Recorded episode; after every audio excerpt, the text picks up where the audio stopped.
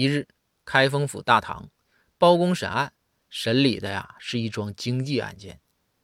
这包公就问堂下丝绸庄王老板，你可知罪呀？